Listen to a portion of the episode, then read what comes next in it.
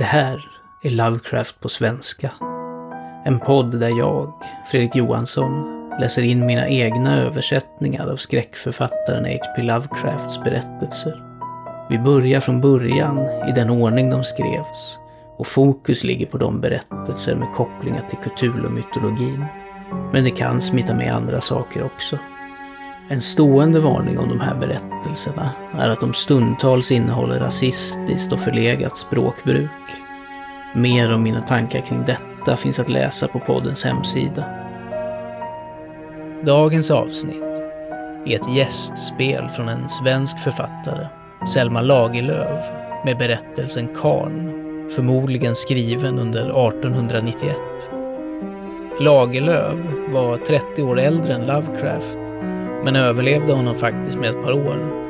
Och även om hon inte skrivit direkt Lovecraftianska berättelser vad jag känner till, författade hon en hel del spökhistorier. Vilket känns passande nu under de mörka, kalla veckorna innan årets slut. Och om man letar går det att finna viss gemenskap med tidigare ämnen som alkemi, besök från det förflutna och önskan att lura döden. På en prostgård i Skåne påbörjar en kvinna sitt arbete som guvernant. Snart får hon veta att gården är hemsökt av en varelse som de kallar Karln. En lång, kraftig mansgestalt som då och då visar sig för de boende. Vem eller vad han är vet ingen. Ej heller vad han vill. Men den unge sonen som kommer hem från sina studier under julen verkar dra till sig Karlns uppmärksamhet och snart hittar pojken på en berättelse. God lyssning.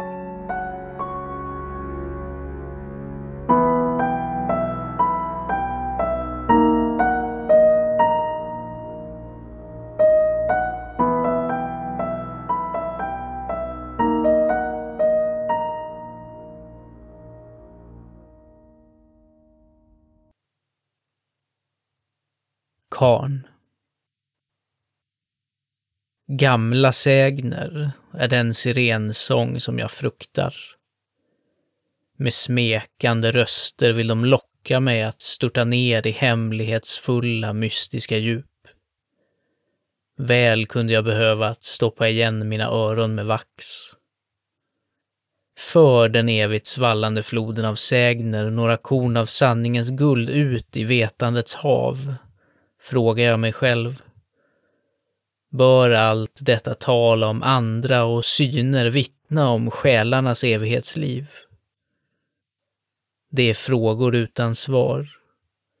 Det är ett ösande med såll. Det är arbete utan lön. Och dock tvingas jag att lyssna. Och åter lyssna. Det har alltid varit så. Några måste finnas som ej förstår att förklara, blott att mottaga, som ej diktar, endast berättar, som ej ökar fantasiens skatter, endast bevarar det som vunnits. Många hjärnor är inredda till museum för gamla sägner, gagnlöst är det att söka fylla dem med något annat.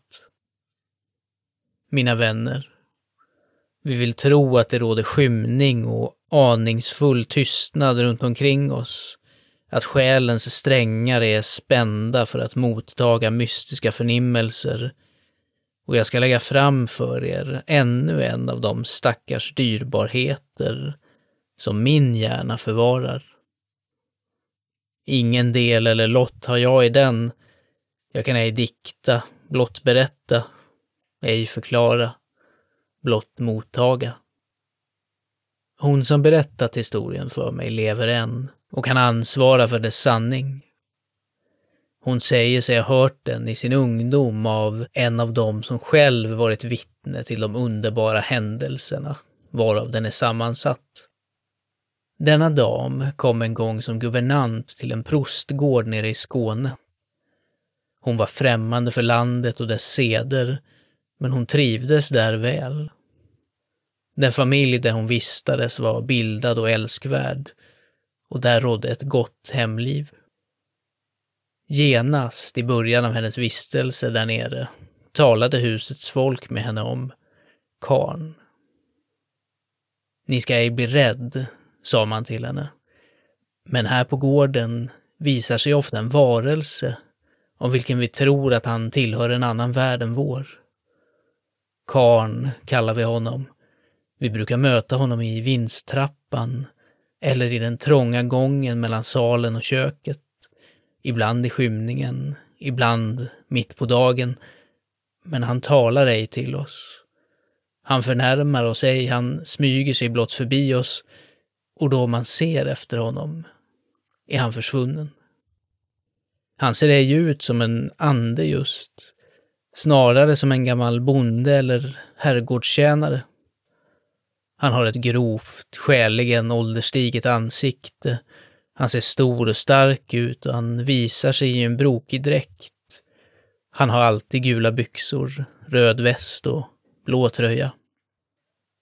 Om man skulle tro honom vara en vanlig människa kan man ej förklara hans förmåga att ögonblickligen försvinna. Och var kommer han ifrån? Var bor han? Vi vet inget om honom. Ingen känner honom eller hans historia. Han har alltid varit sedd här i gården. Man har sökt efter hans bostad men ingenstädes kunnat finna den. Ni ser där borta några stenhögar. Man säger att de är ruiner efter ett gammalt kloster. Kanske att under dem finns underjordiska valv i vilka han har sitt tillhåll. Fridlös och undlig är han, vem han än må vara. Om vi om vinterkvällarna sitter vid vårt arbete här i salen och möjligen har glömt att fälla ner gardinerna, så kan vi vara säkra på att han kommer och tittar på oss. Om då någon ser bortåt fönstret varsnar han alltid Karlns ansikte tryckt mot rutan, vilt och hemskt och grinande, så att hela raden av stora vita tänder syns. Vi är ej rädda för honom. Vi är allt för vana vid att se honom och han gör oss ingen skada. Oftast ser han så sorgsen ut att man ville försöka finna någon hjälp åt honom om det vore möjligt. Guvernanten grubblade till en början mycket över detta och gick i stor ängslan för att möta Karln. Tiden gick dock utan att den fruktade visade sig. Hon hade varit i Prostgården väl en månad innan hon fick se honom i sin tur.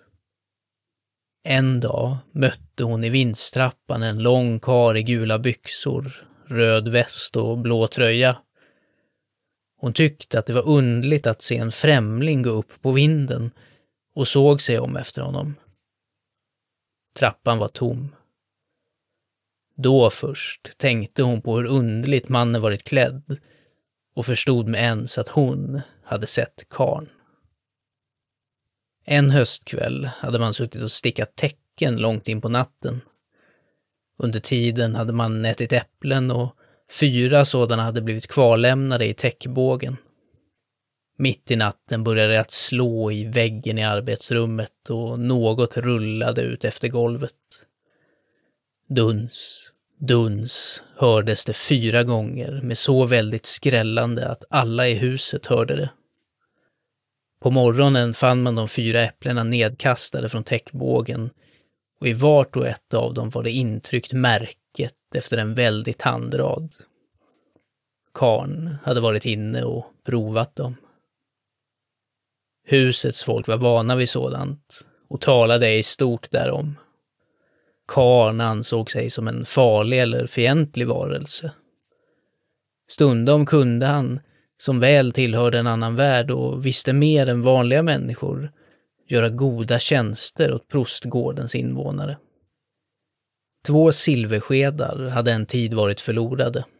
Man visste ej rätt om de var bortslarvade eller stulna. Det söktes ivrigt efter dem i alla vrår och vinklar utan att man kunde finna dem.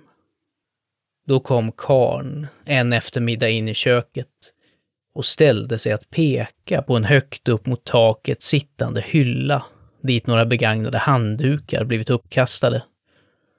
Strax därpå försvann han. Nu undersöktes hyllan och se, där uppe, inlindade i handdukarna och av vårdslöshet uppkastade på samma gång som dem, låg de båda förlorade skedarna. Karln hade vetat han var de stod att finna. Hösten gick, och då julen tillstundade kom husets unge son hem från skolan.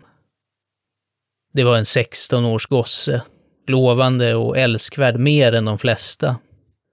Han var mycket vacker.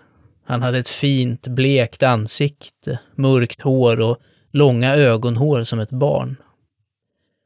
Han var blid och vek, övermåttan svärmisk och känslig, samt starkt lockad av att forska på det övernaturligas område.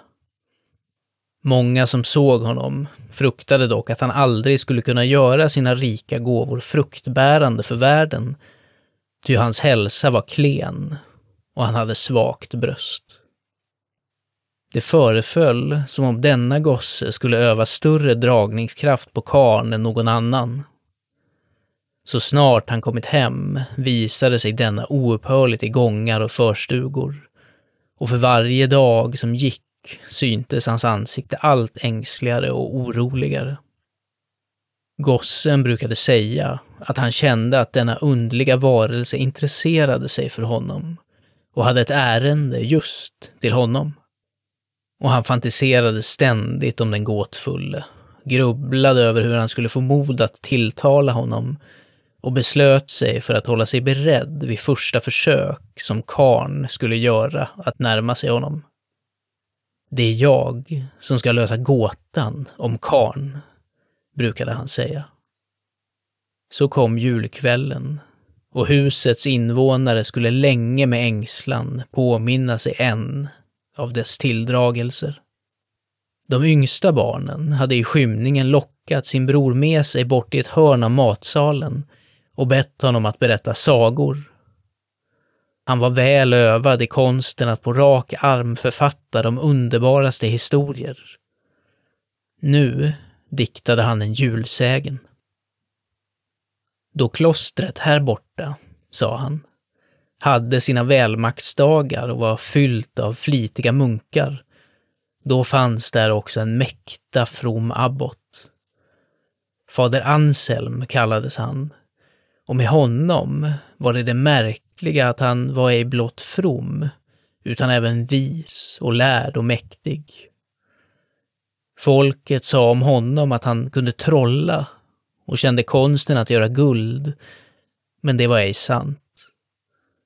Tvärtom hade han alltid med ängslig iver efterforskat de vises sten, som påskyndar metallernas långsamma utveckling och gör dem till guld på ett par timmar, ty alla metaller är egentligen guld som misslyckats i sin utveckling. Dock var det sant att han visste mycket om de underfulla andar som bor i växterna och i luften och vattnet, och kände deras tecken. Då midnattsmässan skulle läsas om julnatten förde ej den fromme abboten Anselm sina munkar in i klosterkyrkan, utan han vandrade med dem ut i trädgården.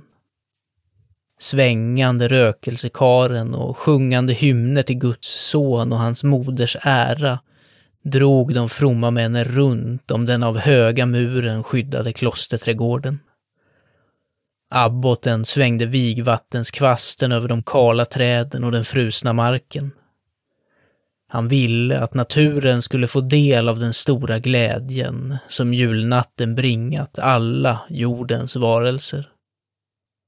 Och då hände sig att inom de skyddande murarna utvecklades i ett det underfullaste liv. En sunnan vind brusade fram och sopade bort köld och snö. Ur jorden sipprade grönt gräs och fagert skiftande blommor. Trädens knoppar kastade av de skyddande fjällen och de mjuka, duniga vårbladen trängde sig fram. Glädjen över att Guds son en gång inträtt i människors värld gav sådan kraft åt växterna att de mäktade bryta vinterns sömn och köldens bojor. och knappt var trädgården klädd i grönska förrän alla skogens frusna fåglar kom dit, lockade av doften och de varma vindar som spelade över den. Nötskrikor kom på sina vackra vingar och härmade sången av alla sommarens fåglar medan de slog sig ner på grenarna. Domherrarnas röda bröst glänste bland de ljusa lövverket.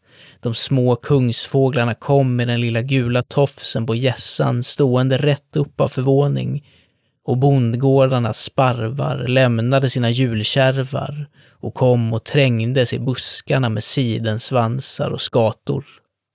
Till och med ekorrarna svingade sig knorrande av välbehag över muren, och rådjuren kom fram till trädgårdens gallerport och blickade in med sina vackra ögon. Då lät den gode abboten ställa trädgårdsporten på vid gavel för att markens djur skulle få komma in och fröjda sig tillsammans med växterna och människorna. Märkligast av allt var dock att med ens ett starkt susande förnams i luften, alldeles som om en befjädrad pil kommit flygande, och med detsamma sänkte sig en stork i siliga kretsar ned till den gode abboten. Det var klostrets egna stork, som varje höst flyttade ner till Egyptiland. Man kände honom väl. Han höll en liten flaska i näbben och lade den för abbotens fötter. Den fromme mannen tog upp den och beskådade den, darrande av fröjd. Den var fylld av en glittrande vätska som han väl kände. Det var livets vatten, också kallat de vises sten, det fluidum som de stora mästarna beskrivit. En droppe därav var nog för att göra en människa odödlig.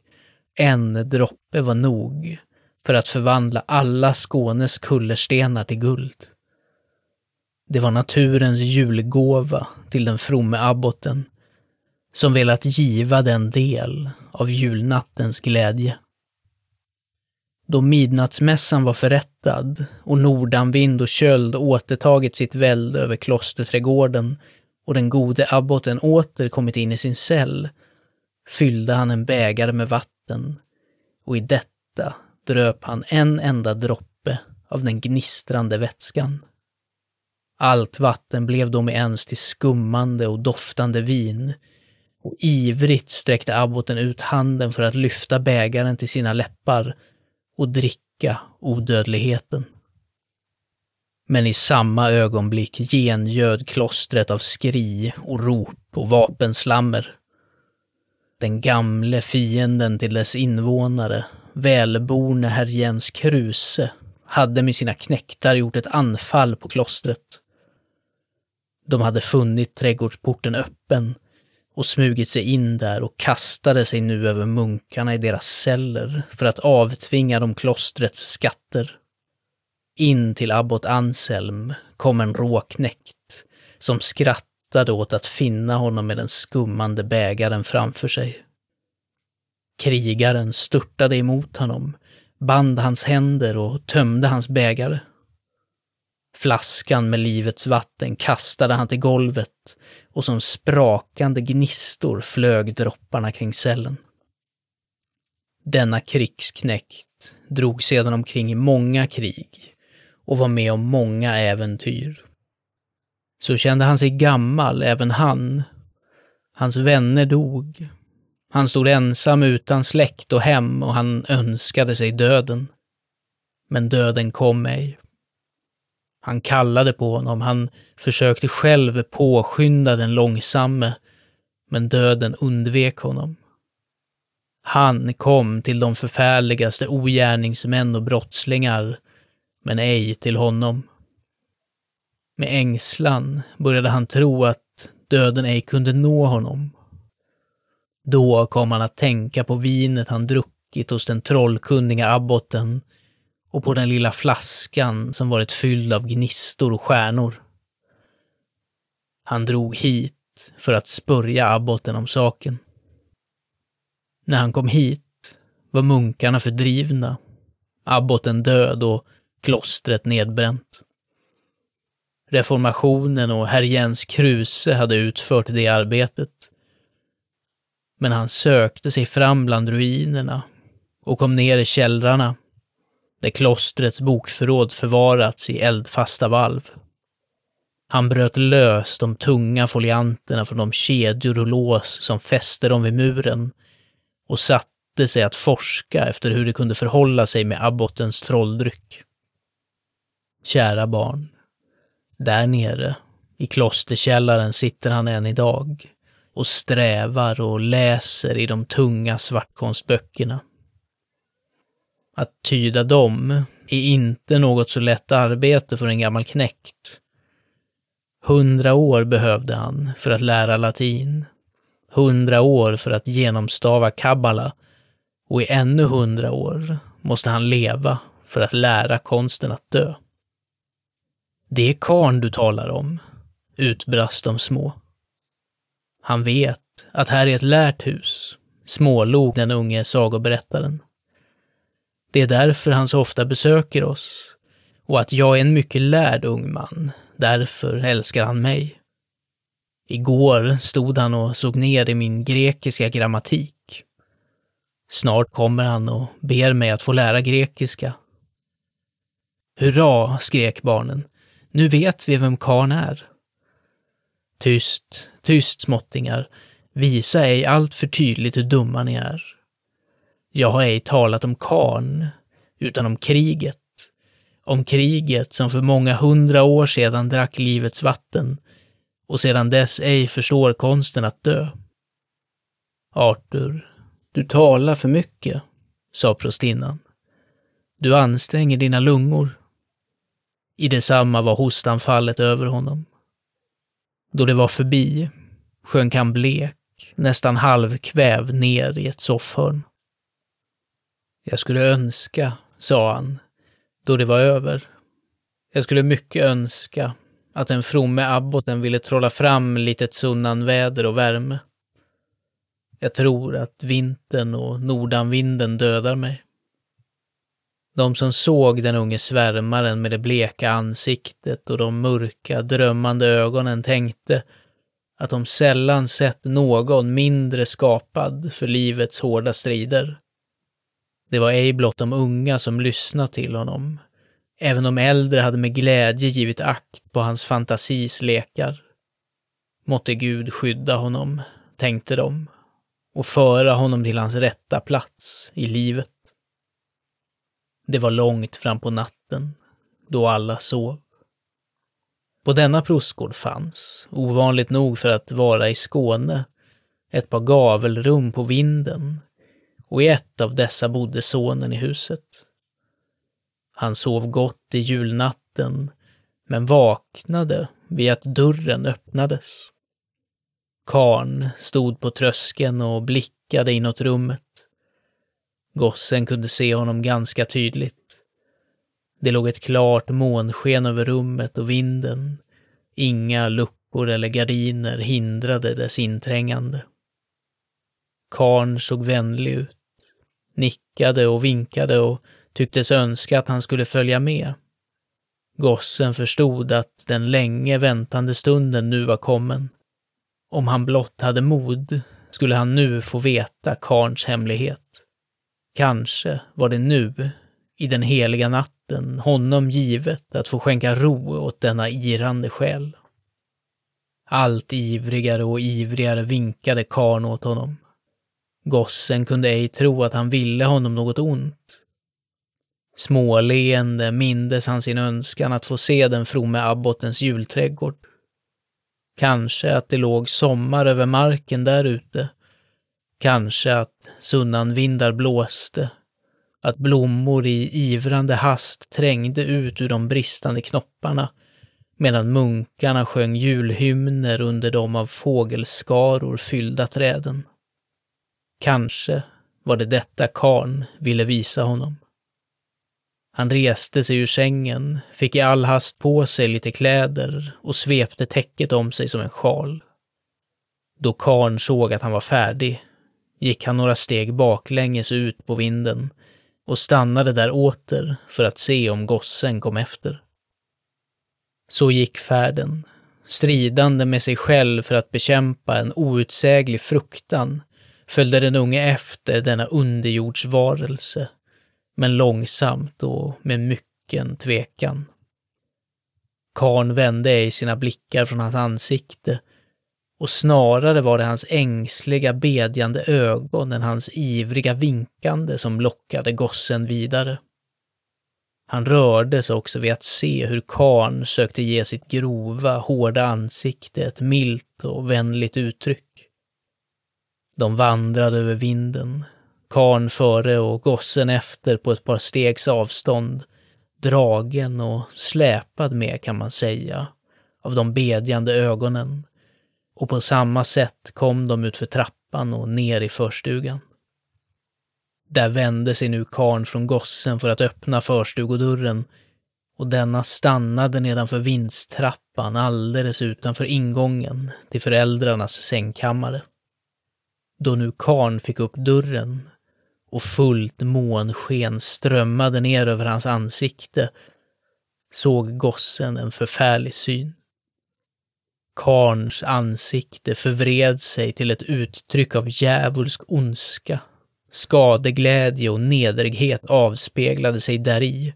Han trodde ej att så mycket låghet kunde stämpla människoliknande drag. Och med ens kom en vansinnig fruktan över honom. Tänkte han lämna sitt hem för att gå ut i natten med denna fridlösa förfärlige? Han lade med ett vilt skri handen på dörrlåset och ropande "Karln, Karln tar mig!" rusade han in i föräldrarnas rum. Det är nu ej mycket mer att berätta om denna sak. Gossen återfick sansen och berättade om sitt äventyr, men 14 dagar därefter var han död.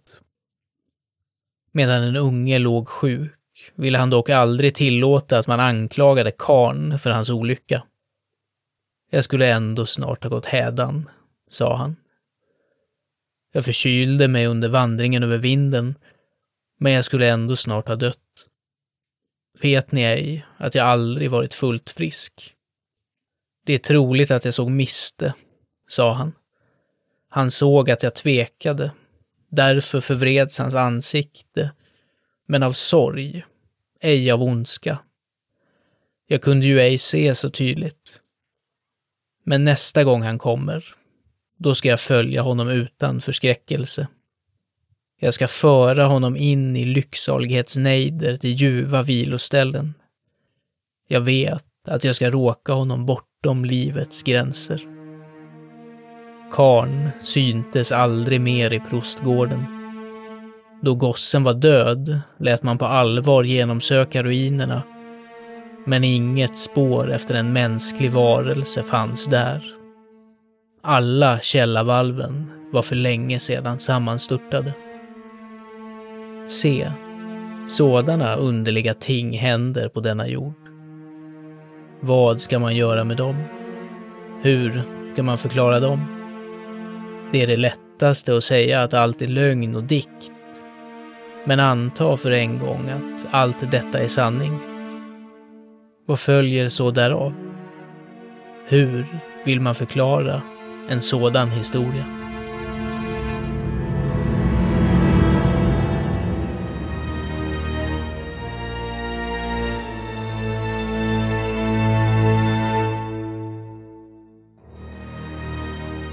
Du har lyssnat på Karln, en berättelse av Selma Lagerlöf som tros vara skriven 1891 och som publicerades efter Lagerlöfs död i december 1949 i Bonniers litterära magasin.